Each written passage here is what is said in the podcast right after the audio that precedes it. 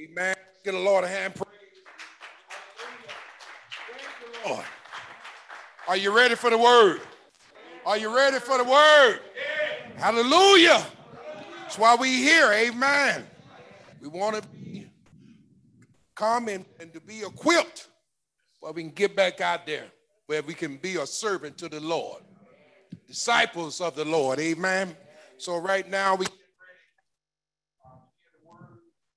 uh, it's a privilege to uh, introduce and to present uh, my son. Um, everybody know Elder Watkins. Root is right here. Grandfather and down, keeping on, and Jews, and gonna be handed down to the kids and kids and and. But right now, I'm gonna ask you to stand as we getting ready, get into the meat of it all. So right now, I'm gonna introduce, present to some Elder Watkins. Let's give him a hand praise.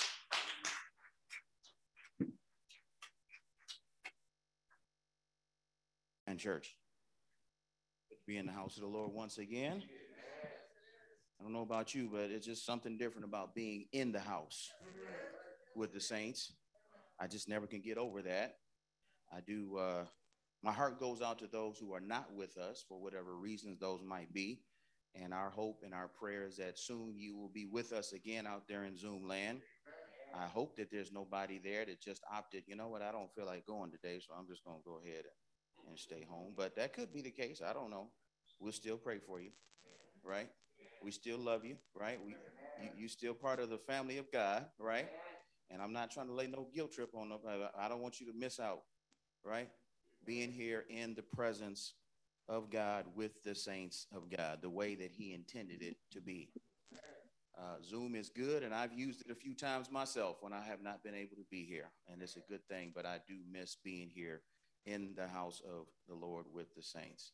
Um, I'm going to today continue on with a message that I started last time I was before you. I did not finish it then, and I will not finish it now. So I have no intention on trying to get through all of the notes and all of the portions of my outline here on today. So we're going to try to get through as much of it as possible and then finish up with it on the next time, Lord willing. We're just going to go ahead and open up with a word of prayer. But while we are doing that, um, we just want you to continue to be in prayer for uh, the first family with uh, for for uh, Pastor Jerry Seawright and Sister Karen Seawright and family that are out of town on today. Uh, that they would have a good time in the Lord and that they would return home safely and without harm and without incident. We are at this time going to go ahead and just open up with a brief word of prayer so that I don't have you standing too long. Uh, just bow your heads if you would, please. Thank you. Lord God, for this yet another day. Lord, we thank you for your goodness, your mercy, your loving kindness. We thank you for all those who came, Lord, on today to render service to you, Lord. We thank you for the, the colliers who played skillfully upon the instruments and upon the piano. We thank you for those who sung with their voices and those that clapped with their hands. Everyone, Lord God, who had a heart that was raised, Lord, up to you, Lord God, uh, that was towards you, Lord. We ask right now, Lord, that you would bless in the name of Jesus. Now, as we get into your word, Lord, bless this, your humble manservant, that I might speak that which you would have me to say, adding nothing to it nor taking anything away, Lord. But Lord, we ask right now in the name of Jesus that we would all take away something from what it is that we are getting on today, Lord, that we would not just be mere hearers of your word only, but doers also. And Lord, we ask right now in the name of Jesus, Lord God, that you would help us to study your word, to show ourselves approved unto you, Lord, workmen that need not to be ashamed, rightly dividing the word of truth. These favors and these blessings we ask by Christ Jesus. Amen. Be seated. I don't have a particular scripture text that I will be coming from. There will be multiple ones that I will make reference to, which is why I'm not having you to continue to stand as we read a passage. Um, but I would ask you and encourage you to take notes and also to uh, turn to these passages as we go through them. Just by way of reminder, uh, if those of you who maybe don't recall what the last message was about, it is the truth. the whole truth, and nothing but the truth. So help us, God. So help us, God. And uh, with this particular passage of scripture that I'm going to be coming with uh, from today, this this message is going to be coming from various passages. But um, on last time, we talked about the beginning of knowledge and truth, because that's where you start from at the beginning, right? Anybody had any tr- trouble getting something done if you don't start at the beginning? If you start halfway through, it, you just can't finish it, right? You can't do it right because you done missed some steps.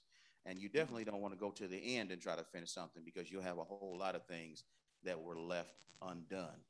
So we want to make sure that we understand that we have to start at the beginning. At the beginning, and the mm-hmm. beginning is knowing where the source of truth comes from, and that's having a right relationship with God, the source of truth, the source of truth. And then, as you learn who the source of truth is, there is a pathway by which you travel throughout the course of your Christian life, and you continue to get more knowledge. You begin to absorb more truth. And hopefully, that truth will change you step by step, day by day, as you are conformed daily to the image of Jesus Christ, the Son of God. And then finally, there is an endpoint or a destination. Why are we doing all of this that we're doing here? What are we here for? Anybody ever ask yourself the question, what in the world are we doing here? Well, most of the, the major religions of the world ask that question and they try to answer it. But I have found that only Christianity has been able to answer those pertinent and relevant questions and to back it up with a resurrected Savior, one who has declared himself to be God in the flesh and who is God in the flesh and has proven such because when he died, he didn't stay dead. He got up like he said he would, and he not only got up from the grave, but he ascended like he said he would. And there's no reason for us to believe, after doing all of that, that he is not going to return like he said he would. And we're looking for that day to come. So that endpoint or destination of knowledge is also a very important component as well. We talked about the idea of various people in a courtroom. Uh, we won't go through all of that in terms of the different people that you see in the courtroom. And, and then that question is asked Do you promise or do you swear to tell the truth, the whole truth, and nothing but the truth, so help you God. And we went through that and we said, we just want the truth. That's it. And in case there was any confusion about what the truth is, it says the whole truth, truth and nothing but the truth. That means don't be add nothing else to it, right? Right? Don't add anything to it. Otherwise, it's not the truth. That's the whole truth. And nothing but the truth, right? So the whole truth, don't leave anything out, and nothing but the truth, don't add anything to it, and whoever came up with this had enough sense to know that you would need some help because you can't do that in and of yourself. Being in a fallen state, right? You need some help from on high. So help you, God, right? So we want today to understand that we need to make sure that we handle truth in such a way as to show that it's something that's very important.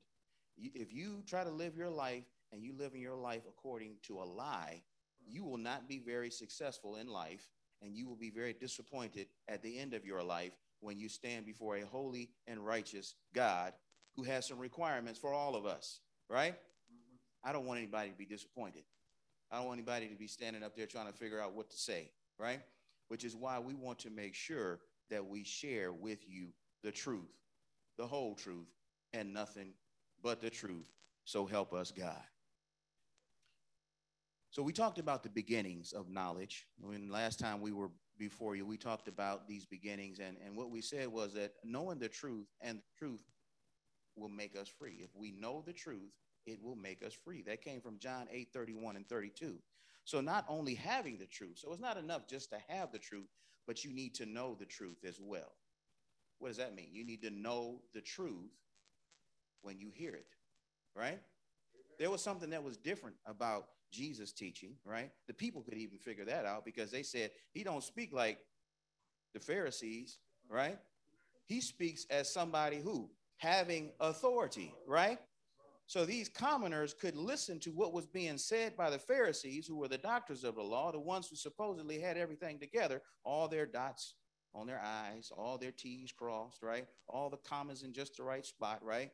all of the, the elo- eloquent uh, orate, uh, oration that they were able to do in front of all the people. And still, there was something different about what they did compared to this carpenter, compared to this Galilean, this one from Nazareth, right? In whom they said, What good can come from Nazareth, right? This same carpenter, right? Son of a carpenter, was speaking in such a way that they could hear a difference. And they knew that what he was saying was the truth. And he spoke it with authority. He spoke it with what? Conviction, right? When we stand before you and we try to tell you the truth, it's one thing to tell the truth. But if we stand up here and we don't have any conviction about it, we can't sell nothing, can we? We can't sell you on that.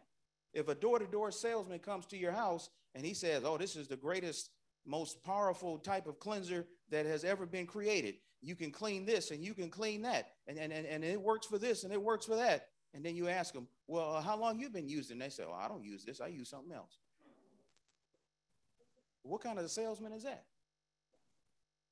One is not very effective, right? Because he is not one who has a testimony of his own to offer. He's going based off of what the party line is, or what the company line is, or what it is that the people say, right? What, what other people have said, and not something that he has tried himself. We need to be in a position where we can speak with conviction. We are telling the truth to other people. And the only way to do that is if you taste and see that the Lord is good, that you have to try him for yourself, don't you? Right? Huh? Do we have any witnesses in here? Is there anybody who has tried the Lord to see? Has anybody tasted to see if the Lord is in fact good, like he said he was? He is good. I'm not just standing up here telling you because my father did and because my grandfather did and a whole host of other family members did. I'm telling you because I personally have tried him myself and have determined that he is good. I wish there was a better word. Great, awesome, huh? Spectacular, fantastic, right? He is good, isn't he? Right? So also not just having the truth, but knowing the truth, being having some discernment. So being schooled and versed in the truth, so as to have discernment and thus being free from sin and the penalties associated with sin. It's not enough just to be able to quote the scriptures, but you have to be able to get that word inside of you, live according to it, and then be able to teach others also, right? You have to be able to teach others also. And when you hear a lie, you need to be able to have some discernment and know that's not true. That's not right.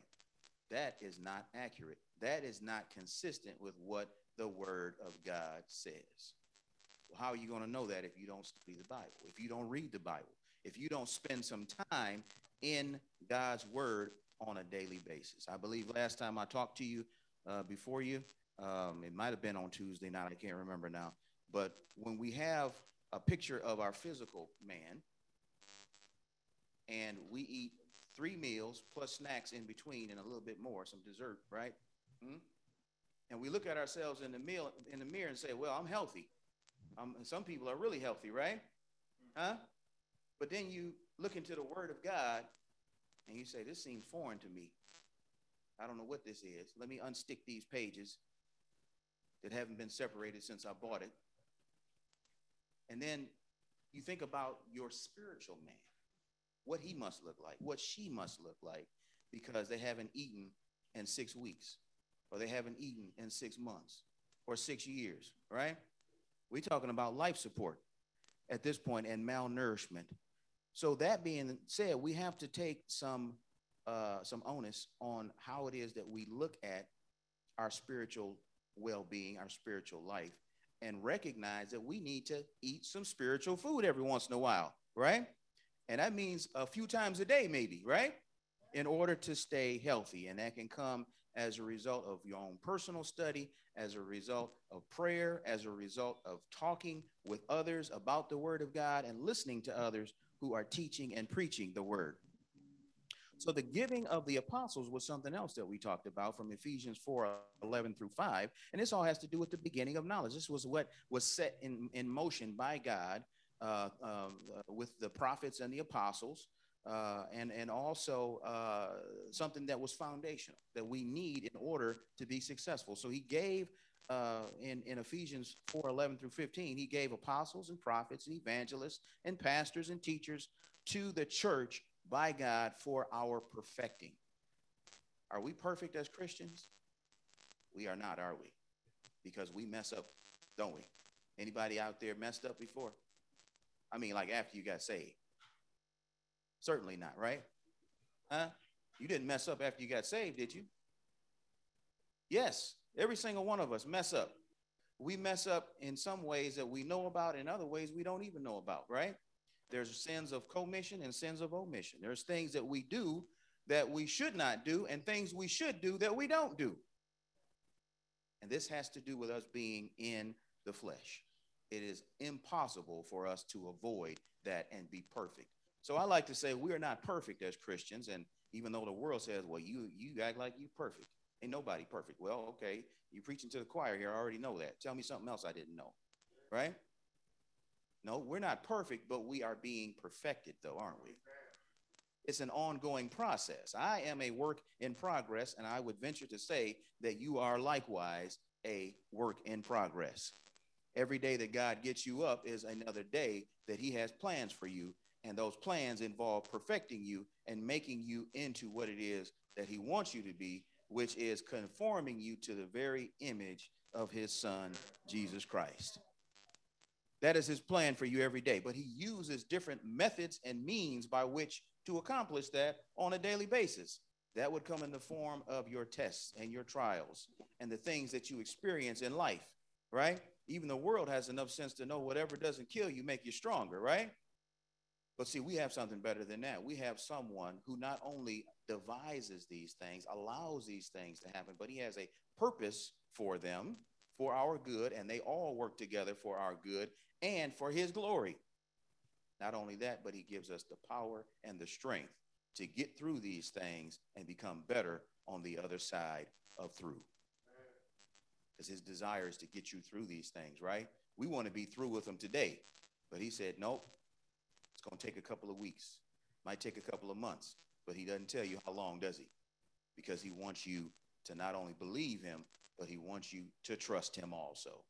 And he wants you to have that hope that comes in the future on that great day. What else did he do? The sanctifying of Christ as Lord, not just a Savior in our hearts, as we are as we readily and eagerly give an account for the hope that is in us to others with love and respect. And that's First Peter 3 15. So that scripture says, sanctify, sanctify Christ as Lord. What does that mean? Sanctify the Lord. That means that he's not just your Savior. A lot of people want a Savior, but they don't want a Lord. Right? Well, wait a minute, preacher, isn't that synonymous? Don't that mean the same thing? We're talking about the same person, right? Jesus. Jesus is our Savior, right? So he's our Lord. What does Lord mean? That means he has lordship over your life. He has control over your life. Oh, no, I can't do all of that now. This is my life, right? I mean, I, he gave it to me, so I need to do some things that I want to do. It can't be every single day about Jesus, right? Yes, it better be. Yes, it can be. And that is part of that shaping and molding that you have to go through on a daily basis. Your will has to be conformed to his will, right? It's not you conforming his will to your will, right? Because see, the thing is going to happen. One, one of two things is going to happen. Either you are of your own volition, of your own free will, going to say to God, just like Jesus did in the Garden of Gethsemane, not my will be done, but thy will be done, right? Or on that last day when Jesus comes back, right? And he's judging the world and the nations, he will say to you, okay, not my will, but your will be done. You know what? It's not his will that any should perish, but that all should come to repentance, that all should be saved. But at some point in your life, whether on this side or on the other side of the rapture, right? There is going to be somebody's will getting done. And if you have not submitted your will to Christ, he will say to you one day, okay, not my will, but your will be done. You wanted to be rid of me. You wanted to be separated from me. You didn't want to have nothing to do with me. You didn't want to obey my word, didn't want to investigate to see if it was true or not. You just was a naysayer the whole time.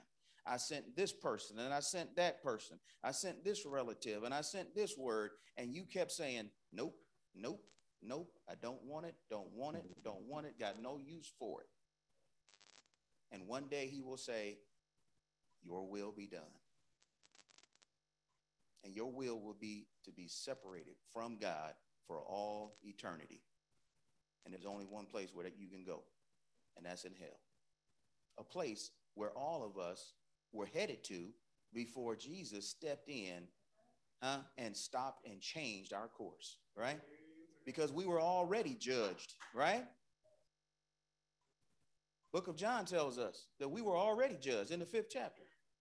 We were already judged, but grace and mercy stepped in and said, Not so. Not for this one, right? This one has been chosen. This is one of his elect, right? Hmm? This is for this is one for whom Christ died for, right? And now he has escaped the hell fire that was awaiting him, and he has passed from death unto life. The thing is, that we don't know who is going to be in that number and who's not going to be in that number, which is why we were left here so that we can help the Holy Spirit, right? So we can help lead people to Christ. So the law of the Lord being perfect, able to restore our souls, his testimony being sure, making wise the simple. That came from Psalms 19, 7 through 10. We've seen how getting started on the right path to knowledge is crucial, crucial, even essential. If you want to get to a destination or accomplish an objective, this is something that's very important. So, this is talking about now as we transition into the pathway of knowledge and truth.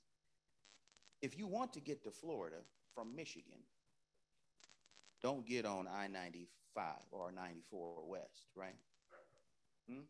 You know what I'm talking about, those of you who drive. If you want to get to Florida, don't get on I 94 West. Hmm? You'll never get there, will you? Because you are on the wrong road. You are going on a road that does not go south, but it goes east and west. You need to get on a road that goes north and south if you want to get to, to Florida, right? You should instead get on I 75, and within 20 plus hours, you will get to Florida right? From southeastern Michigan, depending on who's driving, right?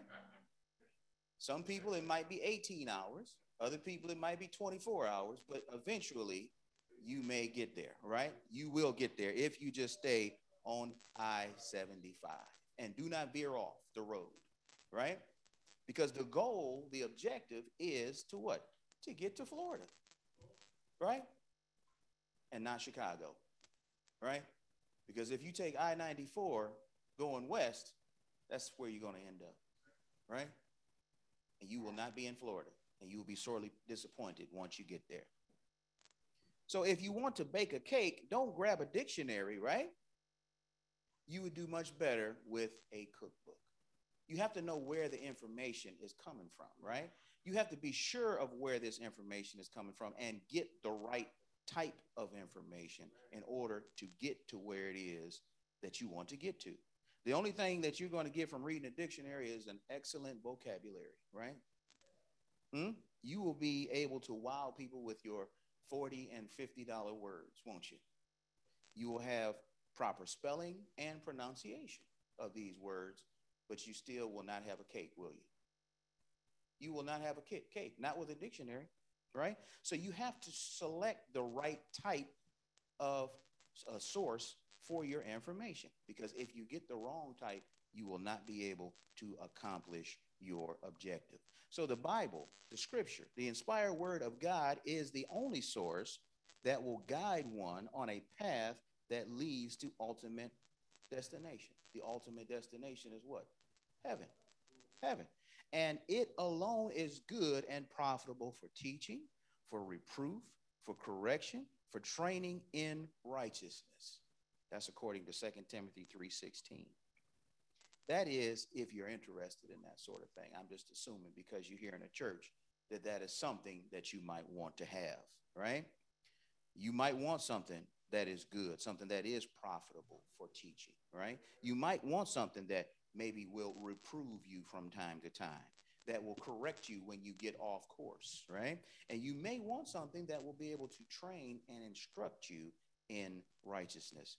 If that's what you're looking for, that is the pure, unadulterated, unchanging, uncompromised Word of God. I'm not just sitting up here talking to you or standing up here telling you about the Word of God because I'm a preacher. Well, that's what that's your thing, right? No, I'm, I'm telling you, as a Christian, as a child of God, if you do not hunger and thirst after the Word of God, you need to check yourself before you wreck yourself and I mean in the worst way. Hmm? We talking about total, right? Don't even bother filing an insurance claim, right? Because that is death and destruction and damnation for all eternity. So, where you start and the path you take is important. Where you start and the path you take is important. According to Matthew 7 13 and 14, it says, Enter through the narrow gate. For the gate is wide and the way is broad that leads to destruction. And there are many who enter through it. For the gate is small and the way is narrow that leads to life. And there are few who find it. Well, how does that apply to our lives today? Hmm. Well, if you're going down a path and subscribing to a way of thinking that is consistent with popular consensus, you know what that is, right? That's what they say on, on, on social media, right? That's what you hear on the news. That's what you hear from Hollywood. That's what you hear from all of those who uh, are the, the rich and beautiful folks, the people who have power and influence, right? That's popular consensus. If you find you yourself thinking that in a way that is consistent with their views, tread lightly and use extreme caution. You are more than likely missing the fact that you passed through a broad gate some time ago and are traveling down a broad way with a large number of broad minded people. Do you know that they have taken the term narrow minded and turned it into a negative thing? Narrow minded. What does that mean? That means you're not broad minded, right? You need to th- think more broadly about these subjects, right? You should just have this panoramic view of all of these issues and be open to this and that and that other one too, right? Hmm? Why is it that throughout scripture we see things like fixing your eyes on Jesus, who is the author and the finisher of your faith, setting your affections upon things that are eternal and not things that are temporal. Hmm? Why do we have scripture that is replete with examples of a focused vision, right? Of not loving the world, right? Or the things of the world, right? Uh, not seeking after mammon or riches, right? As opposed to the things of God, right? God wants our focus to be myopic, right? He does not want it to be panoramic. That is to say, myopic means you are looking focused, right? Whatever you see, you're going to look through a lens, right?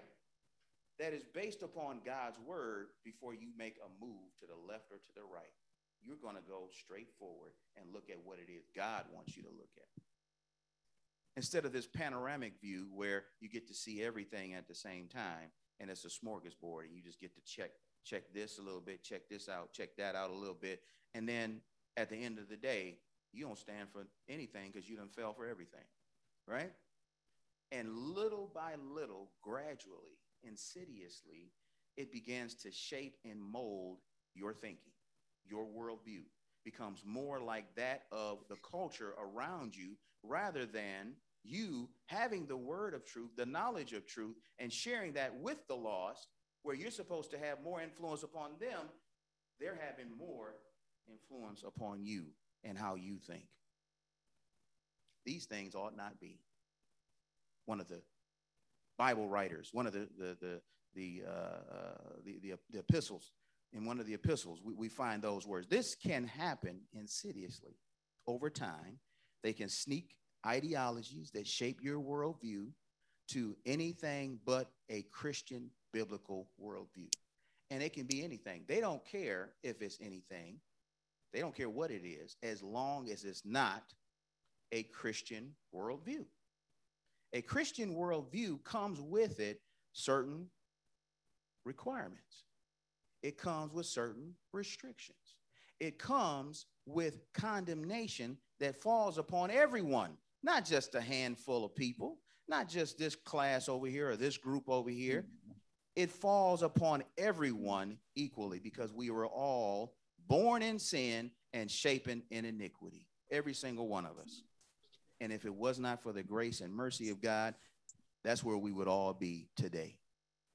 So this can be accomplished through uh, social media, these this indoctrination, this this uh, changing of your worldview, this the, these subtleties, this insidious thing that's going on uh, in society.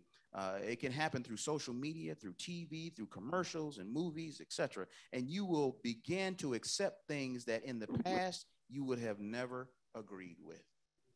And I mean, it happens fast too, because I would say that a year and a half ago, there's things going on right now that many of us would be like, oh, no, that, we can't do that. That's not right.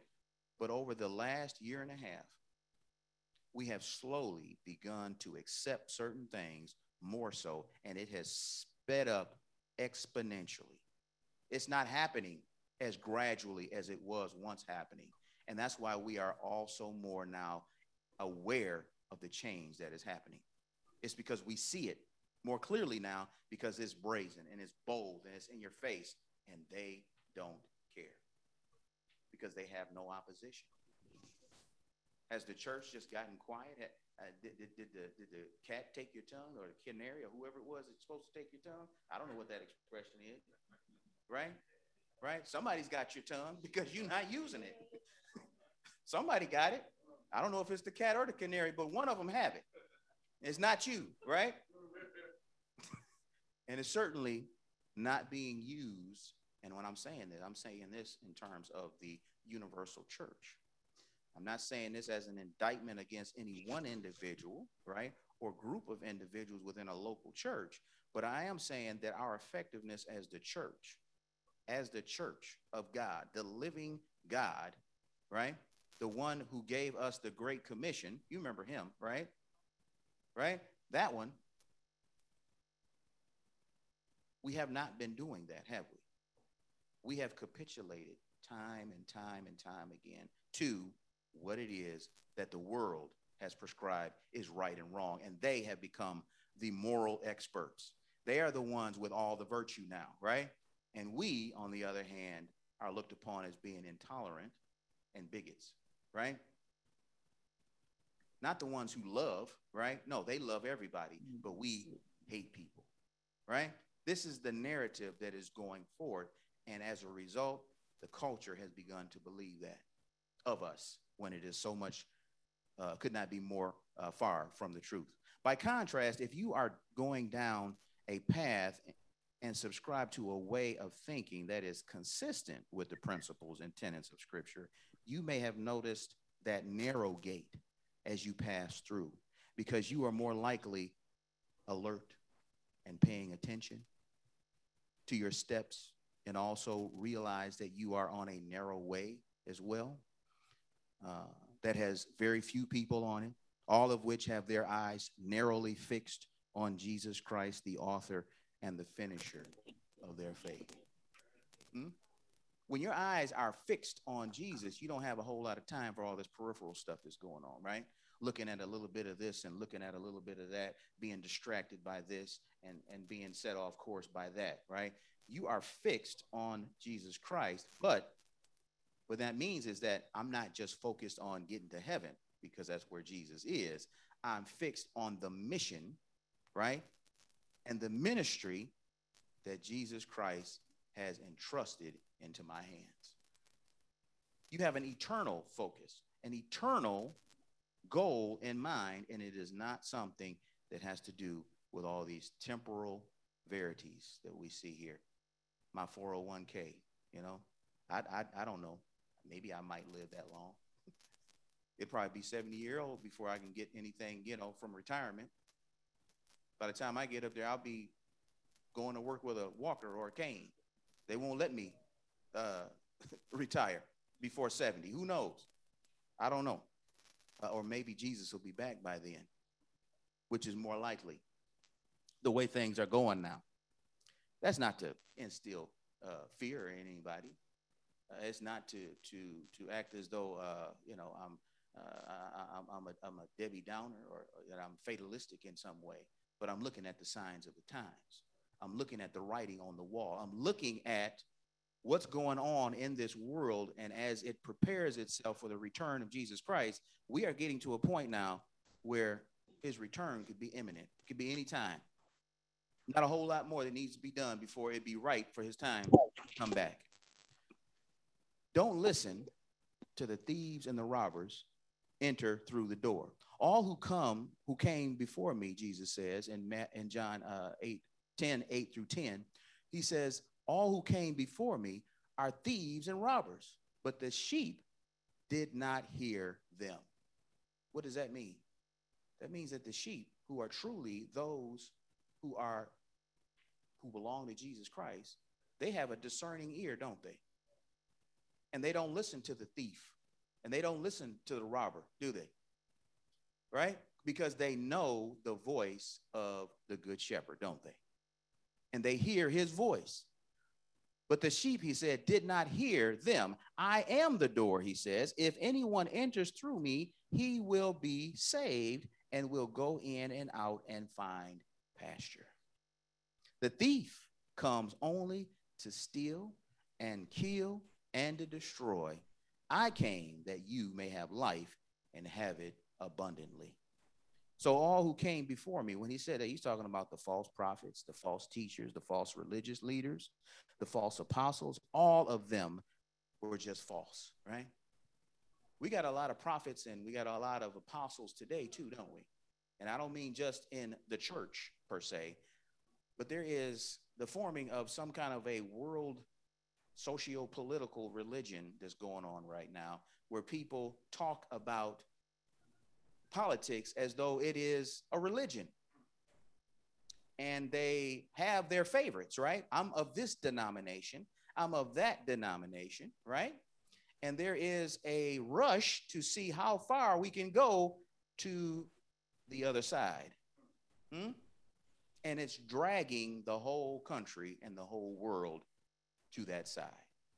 And some of the proponents of some of these uh, world religion type uh, uh, political, social political uh, organizations, they're getting ran over too because they're not extreme enough.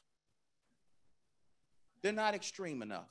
And they're getting swallowed and eaten up just like the other folks who still have two brain cells to run to, get, to rub together. And they can discern between right and wrong. Hmm? Getting drugged. But this is the kind of thing that we see going on. And all of these people who are not speaking the truth of God's word, who are not speaking the truth in general, they are liars and deceivers.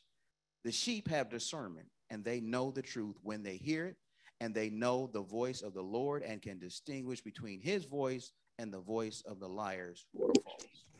Salvation comes to those who enter at and through the door. Green pastures, that is sustenance, that which you need in order to survive, to grow, to mature. That is what will be provided for you by the Good Shepherd. after you come through the door, the way, the truth, and the life, right? Jesus is a whole lot, isn't he? He's everything, not just a whole life, but he is everything. And he pr- promises that you will not just have life, but abundant life is awaiting all those who come. The alternative is destruction at the hands of thieves and robbers. Those who desire it, uh, it, it, their, their desire is to steal, to kill, and to destroy. The devil and his human agents pose as friends who have your best interest in mind and want you to be happy. They want you to be happy in your sin, don't they? Hmm? They want you to be free, right? To do whatever it is you want to do. They don't want rules and regulations, right? Uh, not, not none of the, now that uh, to me it, it's that sounds like an oxymoron when you when you start talking about uh, uh, wanting to be free in your sin, free to sin, right? When the end thereof is the way of destruction. The way of destruction. Why would you want somebody to en- enjoy something that is ultimately going to lead to their destruction? But they have good intentions, though, right? Well, the road to hell is paved with good intentions. And I heard a brother say, and the theme song is I Did It My Way. Right? Huh? Right? But at least they said they did it their way, right? When it's all said and done. They had a whole bunch of good intentions and they had a catchy tune. I did it my way, right? Huh? They did it their way. But now doing it their way has landed them in an eternal hell of which there is no escape. That is not a good outcome for anybody. A lot of times, what they want to sell you is this idea that you can have pleasure, experience the pleasures of sin without the consequences. And everything that you've kind of seen in medicine, that you've seen in science, has been lately to try to alleviate the consequences of a person's action.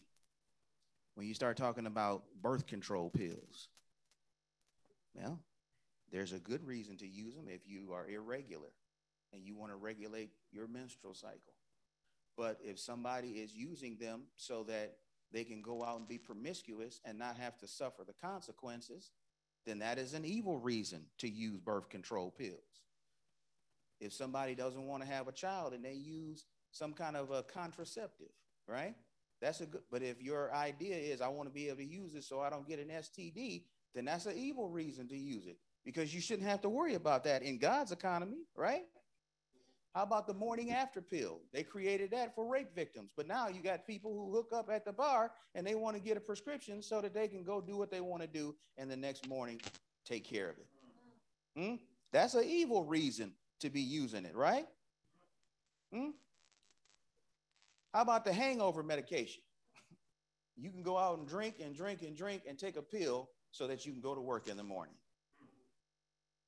These are things that have come about to try to take away the consequences of actions, the consequences of sin.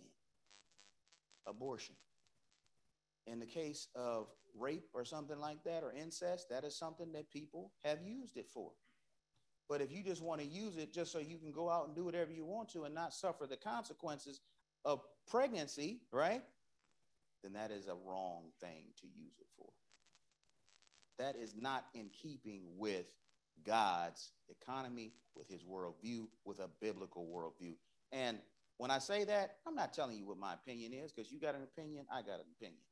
Like Elder Williamson said, everybody got a belly button, right? Some have an innie, some have an outie, some have one that looks perfect, right? But everybody's got one. And all of them are different, aren't they? Right? Is that right? We're not talking about my opinion versus your opinion. We're talking about God's opinion versus our opinion, right? And his opinion is worth more, right? It matters more, right? See, his opinion is going to determine whether or not you spend eternity in heaven, right? Or in hell. Whether you will have eternal life or eternal damnation. Now, I don't know about you, but that means something to me. You got my attention, right? You got my attention, Lord, right?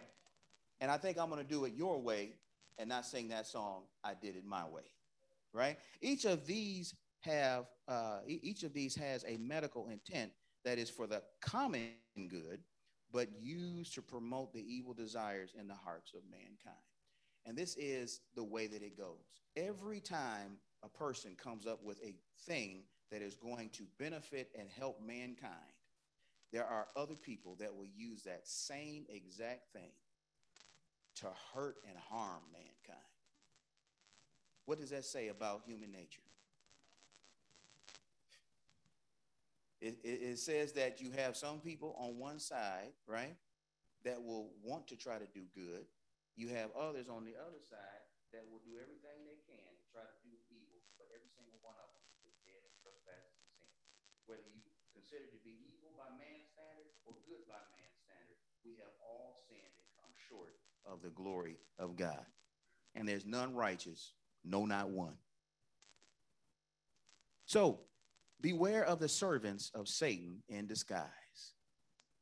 But what I am doing, I will continue to do so that I, so that I may cut off opportunity from those who desire an opportunity to be regarded just as we are in the matter about which they are boasting. This is Paul writing to the Corinthians in his second letter, defending not only his apostleship, but also the word of God and to keep the integrity of the word of God from being uh, diminished by false teachers and false preachers, he came at them and, and took the fight directly to them. So he said, For, for such men are false uh, apostles, deceitful workers, disguising themselves as apostles of Christ.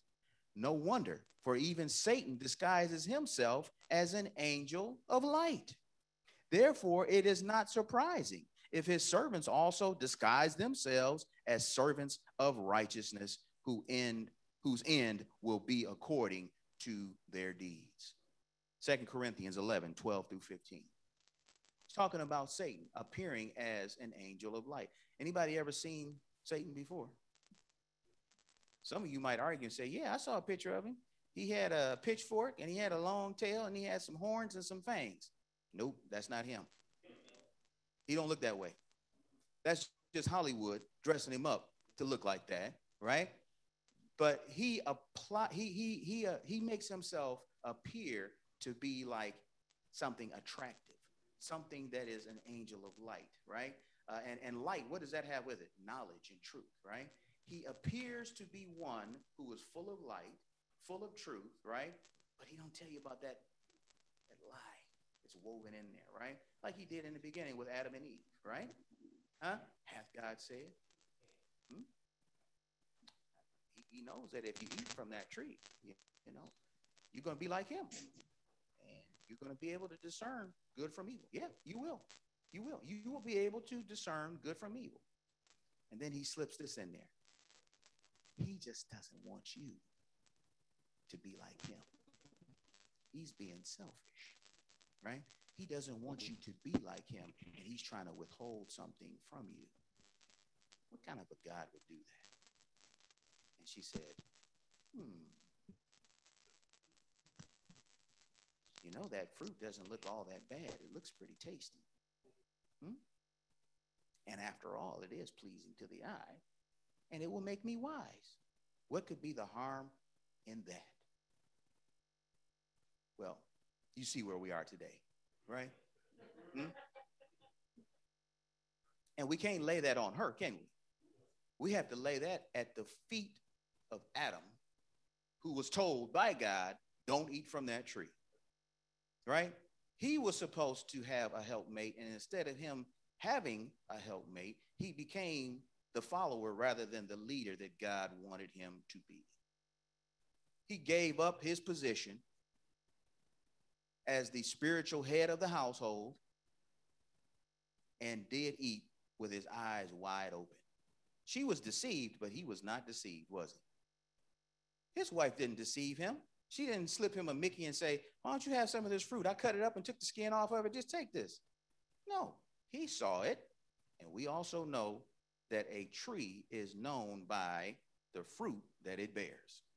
And if there was a tree, the knowledge of good and evil, It was unlike any other tree that was in the garden, and it had a distinct looking fruit upon it. And I imagine the image of that fruit was tattooed in his brain, and he knew exactly what it looked like. But he ate it anyway, didn't he? Hmm? He ate it anyway. And look where we are today. Look where we are today, and we haven't even got there yet. We're getting there, but we haven't got there yet. So Paul realized that in his defense of the faith and his apostleship, he had to put preemptive, uh, had to be preemptive in his approach to false teachers and false apostles and cut off opportunity from them to speak authoritatively in regard to the teaching and preaching of the word.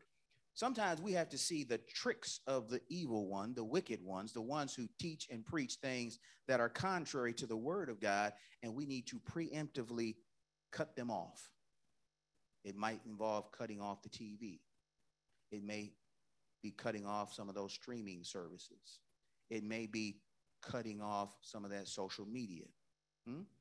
It may be cutting off certain business dealings with certain companies that support certain agendas that are not in line with the Word of God.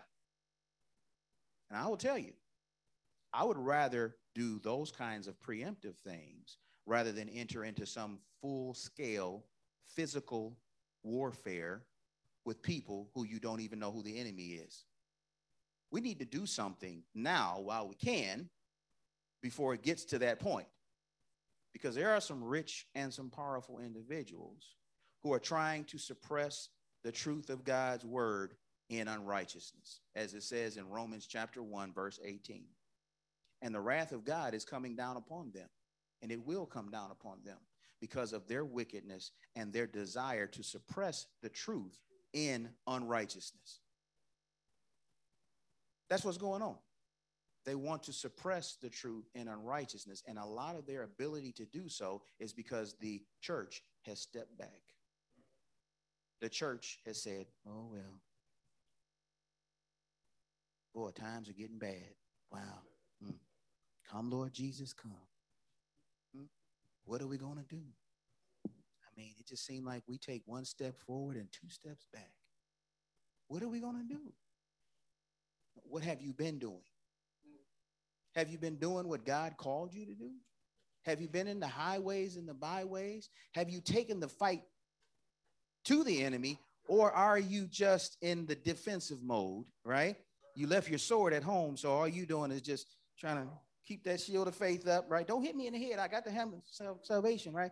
The, the belt of truth. Oh, I left my, my, my pants at home. I don't even have them because they fell off, right? Huh? I don't even have the belt of truth on, right? And I'm barefooted. Don't even have my feet shod with the preparation of the gospel of peace. You look like a sad excuse for a, a, soldier, right? Now, when I say you, I'm not talking about anybody in particular. I just want, I'm just saying, looking at the world as it is right now, knowing the power of God through the word of God, I am not ashamed of the gospel of Jesus Christ for it is the power of God unto salvation to those who believe, to the Jew first and also to the Gentile. That's what I'm talking about. I am not ashamed of the gospel. Why? Because it is the power of God unto salvation. It is the only thing that can save. Laws can't save people. Politicians can't save people. Stimulus checks can't save people. Government spending cannot save people. And it's not going to change hearts either. The only thing that can save is what the Bible says, and that is Jesus Christ. He's the only one who can save from the guttermost to the uttermost and everyone in between. The only one. So let's try stop trying to change the program writing all these fancy books and whatnot and self help things. That's not going to do it. It is the word of God. But how are you going to change somebody's life if your own life hasn't been changed? Now, I would like to think that I'm preaching to the choir up here, but I know better. if you feel as though you just haven't had victory in your life, if you feel as though things just don't go right for you, if you feel like I'm just going through the motions, I have no purpose, hmm? I don't know what I'm supposed to be doing. Maybe you need a strong dose of the word of God yourself and a right relationship with God. Hmm? Maybe that's the problem. And stop with all of this peripheral stuff in the world, being distracted by all these things that the world has to offer, all of these trinkets, all these shiny things. Paul pointed out some things about these false teachers, of which we have plenty today. He said they were boastful, deceitful, disguised as purveyors of light, that is truth, right? And righteousness, just like Satan presents himself to be. Setting themselves up as the professors of morality and virtue when the reality is far from it. We have a new form of virtue nowadays, a new form of morality. And now we find that the church is under condemnation by the world because we are the ones with the problems. We are the ones who are hating. We are the ones not showing love. We are the ones who are not accepting of all people. Is that the truth?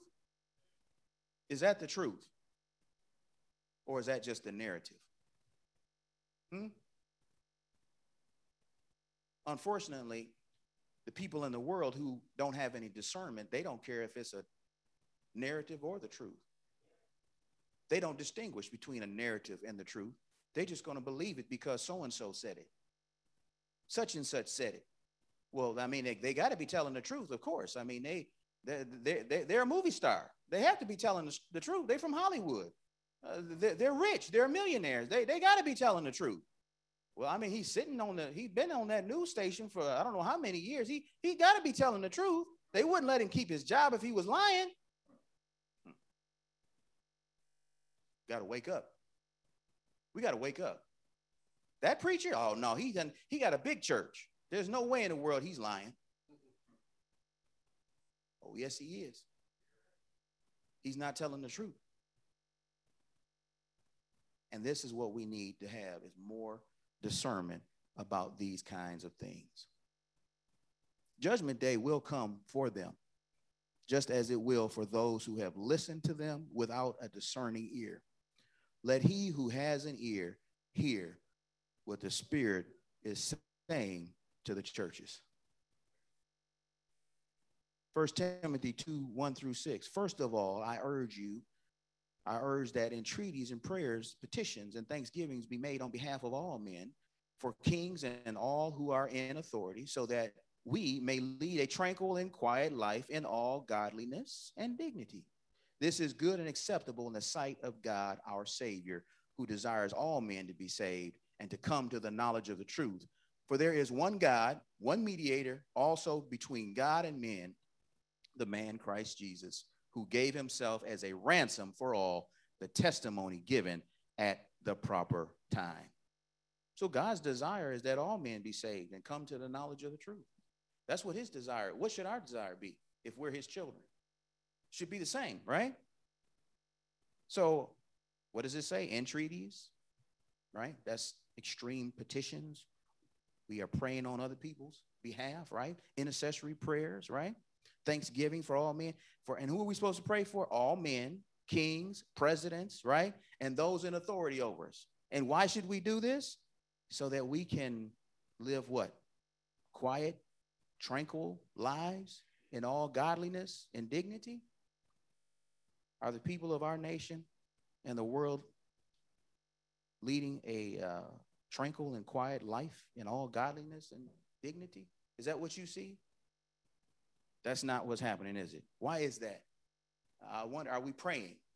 Are we praying for our leaders? Are we praying for people outside of our circle? Are we even praying for the people inside of our circle? Are you making entreaties and praying prayers and making petitions and offering thanksgiving for all men? These are things that we need to be doing But again, I have to take you back to that first question. Are you even in a position to pray, to make entreaties? Because the, the, the first prayer of somebody who's not saved is, Lord, forgive me. I'm a sinner. I'm in need of a Savior. If you haven't done that yet, I mean, I don't think your prayers is getting beyond the ceiling. You can keep trying, but you got to have a relationship with God first. There is but one God, one mediator between God and man, and one way, one truth, one life giving spirit, one ransom given at the proper time for all men, and that is Jesus Christ. He is the only one. Another thing we have to keep in mind is don't believe everything you hear. Beloved, do not believe every spirit. This comes from 1 John 4 1 through 6. Beloved, do not believe every spirit, but test the spirit to see whether they are from God, because many false prophets have come out into the world. By this, you know the Spirit of God. Every spirit that confesses that Jesus Christ has come in the flesh is from God. And every spirit that does not confess Jesus is not from God. This is the spirit of Antichrist of which you have been you have heard that it is coming and now it is already in the world. You are from god little children and have overcome them because greater is he who is in you than he who is in the world. They are of are from the world therefore they speak as from the world. And the world listens to them. We are from god. He who knows god listens to us. He who is not from god does not listen to us by this we know the spirit of truth and the spirit of error. So, what is the test? How do you know who you should listen to and who you should not listen to? By what they say about Jesus Christ. By what they say about Jesus Christ. Before you listen to somebody, you need to find out what their view of Jesus Christ is. Well, you're just talking about preachers, though, right? You're just talking about at church, right? No, no, that's not what I'm talking about only. I'm talking about all these people who have your ear out in the world, people that you get your social cues from, people that you get your worldviews from. If they don't understand who Jesus is and they don't believe him to be who he is, then that's not a person you need to be listening to. Because that person is going to lead you down that broad way that leads to destruction. More could be said about that, but we're going to wrap this up right now. How can something that seems so right be so wrong? Anybody ever ask that question? Hmm? There is a way which seems right to a man, but it end, but its end is the way of death. That particular proverb was so important that they, the, that, that, that uh, it was written twice in the book of Proverbs Proverbs 14 and 12 and 16 and 25. Everything that feels right is not right. And it has to do with relationships, ideologies, worldviews, and behaviors, and a host of other things. Just because it feels right, don't mean that it's right. Some people would go so far as to say, or to sing, if loving you is wrong, I don't want to be right. Anybody ever heard of that? Hmm? Some of y'all probably sang the song, right? Hmm? If loving you is wrong, I don't want to be right. There's a lot of people that feel that way today. Hmm? Still. Now, when that song was written, I believe it was written from a man to a woman. But nowadays, it could be any host of combinations, right? Right? And they're still saying the same thing if loving you is wrong, I don't want to be right. There is no desire to be right. Hmm? Even as catchy as the song Mrs. Jones is, right? That brother was wrong. Hmm? He was just wrong as two left shoes, right? Going after another man's wife and singing a song about it. Huh? That ain't right. And y'all know it ain't right. That's why you're laughing. Hmm? But this is the kind of thing that's been going on in the human race for a long time. But it's just picking up speed and getting worse and worse and worse. They say this to their own per- peril, these people, and destruction, and to the others affected, affected parties. Because we're talking about destroyed families, destroyed relationships, destroyed marriages, all kinds of stuff. God has established a natural order and a proper order, and when you violate either uh, either one of those, pain and suffering and eventually judgment is what results. Relationships between male and female and the institution of marriage are both ordained of God and established and sustained by God. Our opinions, feelings, predilections about any number of topics must always be filtered through God's objective and authoritative word. What he thinks is more important than what we think. To make important life decisions based on opinions, feelings, and predilections instead of God's word is a recipe for misery and eventual destruction. And this has impacts on individuals, on families, on neighborhoods, countries, states, societies, and countries. All of this is something that we need to consider.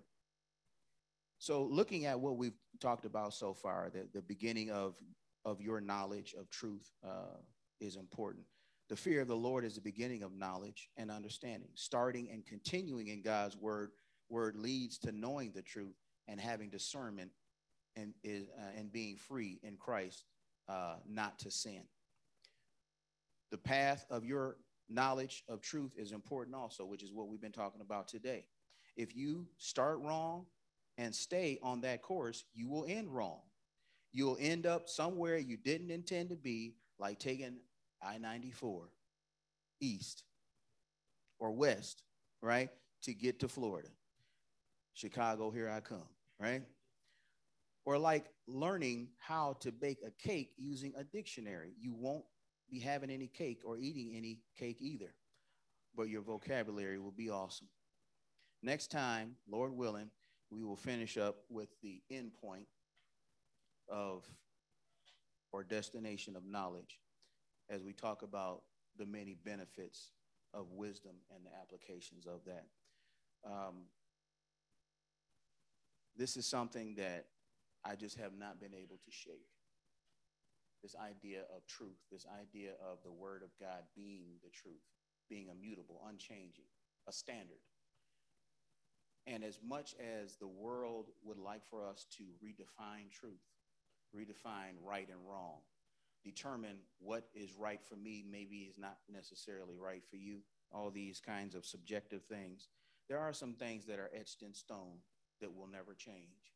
And that is, is that Jesus Christ is the way, he is the truth, and he is the light, and no man, let me do it politically correct, no man, woman, boy, or girl, hmm? Hmm? not a single one of them is going to enter the kingdom of heaven, but by him. I didn't say it. That's not my idea. That's God's word. Do with it as you will. But we have to have the same kind of boldness and zeal to share the truth as the world has boldness and zeal to share a lie. They have no shame. They have no shame. There's no inhibition. They're not timid. They're not holding back. They have been become emboldened, embrazened. We need to match that with the same tenacity and stop talking about it and do it. I do not want Jesus coming back shaking his head at the church. Hmm? I hope he's not up there shaking his head at the church right now. Hmm? Only reason why I know he's not is because shaking your head is evidence that you don't have control over the situation as it is. And I don't even know if he has the capacity to be disappointed because, once again, everything that happens, the good, the bad, and the ugly, he knows. He knows it's going to happen and he's not a victim of circumstance. he's not going to be impacted one way or the other by what we do or don't do in terms of his overall plan. But he has infused us into his plan, and he that hath begun a good work in us shall perform it until the day of Jesus Christ. So whether you want to go willingly or kicking and screaming, it's going to get done. It'd be better if we do it willingly. All right, church, let's get busy. Amen.